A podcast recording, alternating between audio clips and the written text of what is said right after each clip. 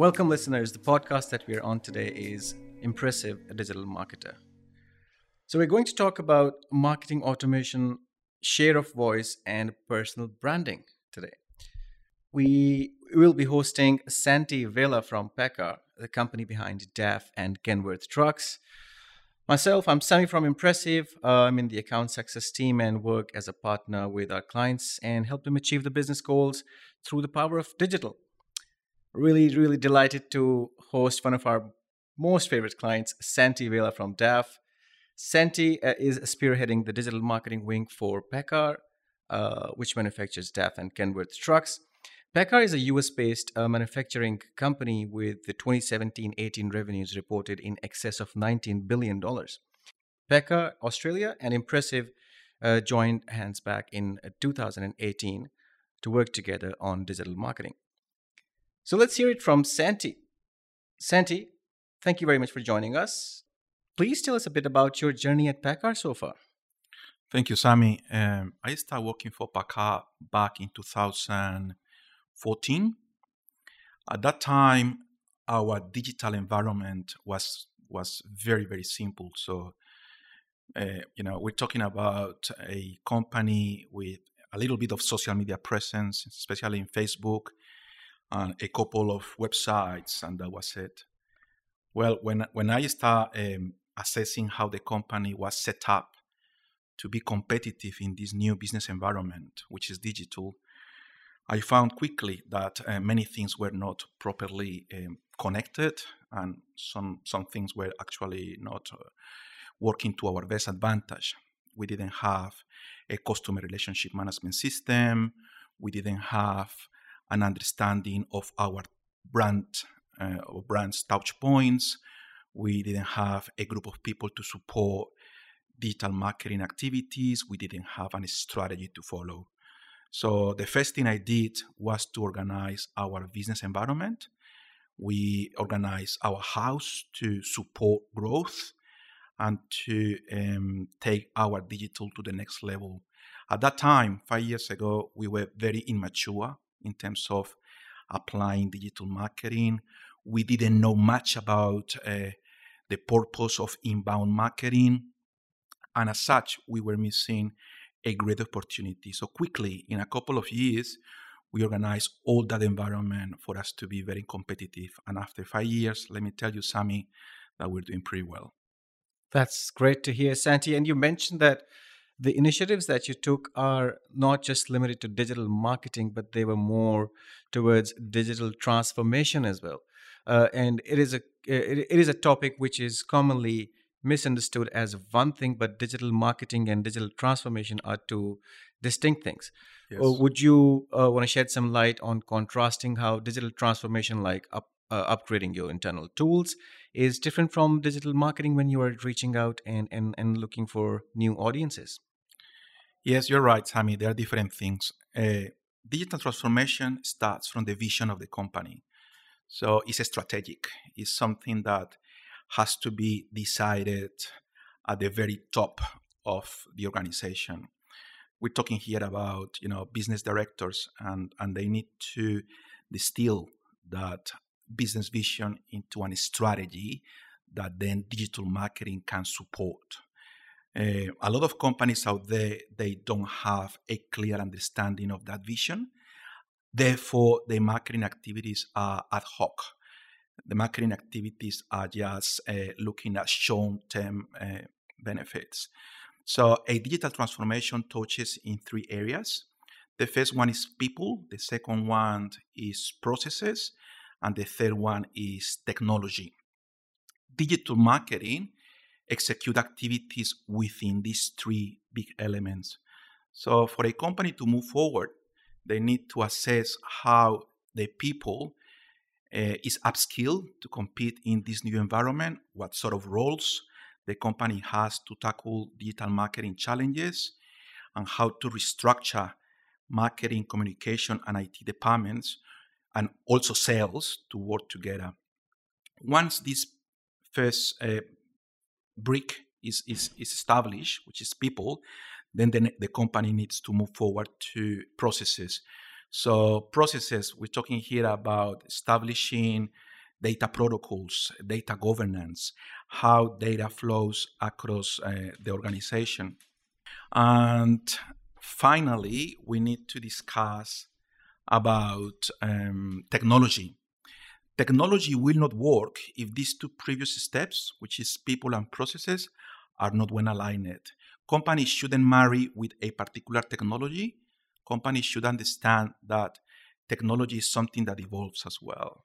Sure. So technology is just a tool, but uh, the strategy and the message, which is going to be broadcasted through that tool, uh, is is more important. So we will talk about a tool that I that we both like as well. So uh, you were featured by HubSpot. Uh, you were recognized by them for a marketing automation activity that you did. W- would you please uh, share your experience around that? Oh yes, um, actually, I'm delightful to talk about HubSpot. Uh, HubSpot has been determinant uh, for our digital marketing success. Uh, without them, um, definitely we will not be where we are today. HubSpot has many things right, many, many things right, but probably the first one or the one that attract me to, to the brand is how dedicated they are to train people, to educate people, to offer value before they actually start uh, commercializing or promoting their products and services. I was educated by HubSpot even before I was working for PACCAR Australia. Because of them, actually, I reckon I got my job in PACCAR Australia because at the moment I was presenting my interview, I was talking in terms of inbound instead of outbound. So they gave me the edge. And the and the interesting fact here is that HubSpot, uh, HubSpot's founder Dharmesh, was the founder of the term inbound marketing, which is massive. Inbound marketing is now a household term, especially for businesses and agencies. But that word was coined by HubSpot, so this is in their in their roots. And what I love about HubSpot is how much content, as Santi you were saying, how much content that they share with the with the audience and that leads to a higher share of voice which is mm. one key thing that we wanted to discuss today the sov or share of voice is maximized when you are just visible all of their content consumers are probably not going to buy their software tomorrow but since they see majority of their uh, business needs and requirements and research needs met by uh, solutions provided by hubspot uh, they just stay fresh in business owners' mind. And whenever uh, their prospects are looking to upgrade their CRM, their marketing automation software, guess who uh, comes to their mind? So, for listeners who don't know, uh, Impressive is a gold partner with HubSpot, and we work with clients looking to automate their marketing and automate their sales process as well. Uh, I will also suggest you check out hubspot.com slash resources slash tool. There are a ton of resources that you'll find useful. You can do your personas there. You can do download a few templates and and just learn about video marketing. There there's an ocean of resources available there all for free. Uh, and with that i think it's a great example for businesses santi how do you see that businesses can learn from hubspot's example of producing valuable content and staying fresh in their prospects mind look you, you mentioned something very important sammy and is how HubSpot is very patient, how HubSpot um, recognizes that educating and taking the time to know the audiences is critical. That will be my advice. My advice to businesses is you need to understand that this is not a short term activity or strategy. HubSpot is is a is is is, is a philosophy. is is it's a practice it's, it's a way to do marketing it's not another activity so i invite business owners entrepreneurs digital marketers to understand that adding value is something that demands patience so yeah i reckon that would be a good advice i mean yeah that's that's great so now just towards the tail end of this discussion uh, we've got hundreds of listeners now, uh, but majority, a considerable majority of them are marketing managers and business owners. Would you like to share your experience and your suggestions on the use of personal branding for business objectives? 100%. Um, personal branding is not important, but critical to any digital marketer out there. Uh, my perspective is quite clear. if if you are not capable to promote your own name, if you are not capable to be seen as an expert in the field, you shouldn't promote another brand. Basically, your own name, what you do should be your playground first. You need to prepare yourself in order to compete out there by having or by leveraging yourself in what you have done before. This is the story. And, and this story is critical for others uh, to realize that you could add any value to their own businesses. So, what is personal branding? Personal branding means that you don't feel afraid to post in LinkedIn. Personal branding means that you are okay participating in a podcast like this one. Personal branding means that you are looking after opportunities to talk, to speak about what you do. Personal branding means that you are okay sharing your knowledge. Great. So, this podcast for example is a way where uh, how you can work on your personal branding using channels and linkedin and social media. Santiago i remember that you shared when we started working together back in 2018 you you gave me some tips and suggestions on how i can keep my own personal linkedin account fresh. I was guilty uh, i was guilty of not getting that updated that. but uh, santiago you remember that. Uh, and and and how i got that updated. And definitely since then uh, I, I started learning more about it and we always have chats offline as well on how personal branding can help the organization itself. I would like to finish the, the podcast though with, with, with a tip for people out there. You allow me to do that? Please, please, Santiago. Thank you. Sami, it's very, very important for marketers to understand the PLC. What is the PLC? Is the product life cycle. The product life cycle is a traditional business theory that has four stages. The awareness stage, the growth stage, the maturity stage, and the decline stage. You need to read first how your brand or your brands are positioned in this matrix. Why? Because if you are in the introduction stage, the marketing activities that you execute should be all about awareness, how people can be informed about why you exist, your logo, your colors. Once you get across that first stage, because you're growing, then obviously you're in the growth stage. And at that point, it's very important to be focused on the product. It's very important to start communicating not just the features of your product, but also the benefits. Once you start selling or, or, or once you start being very popular in the marketplace, is because you're in the maturity stage of the product life cycle. And at that moment, the most important thing is distribution. The most important thing is to get alliances the most important thing is to start doing horizontal and vertical integration. But at one point, just like everybody else, you will be in the decline stage. And that's when you, when you should start thinking about innovation or defining a new price, uh, price strategy. So before doing digital marketing, stop for a second, draw a line or draw a circle in terms of where your brand is in this product life cycle, and you will realize how your marketing execution will be much more effective. Thank you so very much for sharing this, Santiago. I actually have a couple of questions on this. So, introduction, growth, maturity, decline, as you said, are the four stages of product lifecycle. Businesses need to realize and, and assess and gauge which stage of the product lifecycle they are in because every stage asks for a different kind of strategy. If you are uh, as you said, that if you are in the introduction stage, you, you should be focusing on brand awareness. Mm-hmm. You mentioned this tip for businesses in the introduction stage. What we see uh, some of the discussions that we have uh, with our prospects and with our industry partners and with with some businesses looking to uh, start working with us is a challenge that they they they, they, uh, don't understand clearly how much they should invest in brand and they, they just try to start from the bottom of funnel conversion campaigns but if no one knows about your brand it's it's really hard to sell and do what a business would do if they were in their growth stage.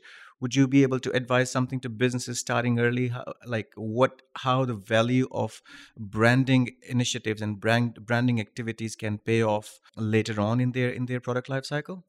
Yes. Let's start with the mission statement you know? So it's, it's in the old traditional business book.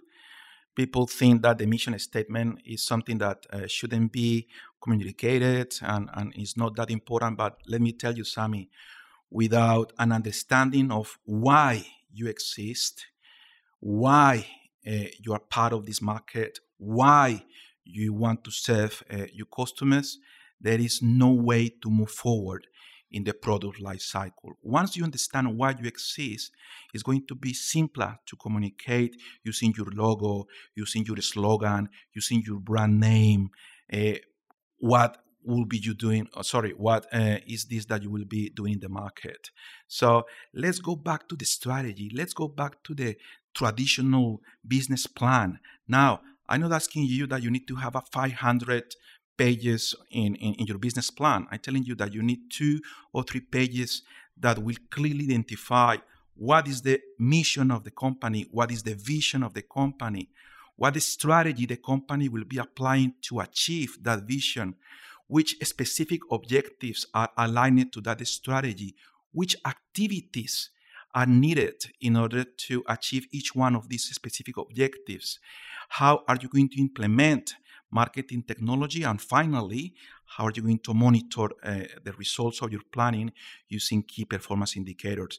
So, do this first. Once you have this planning right, then move to the next stage, which is digital marketing. Great. Thanks. Thanks, Santi.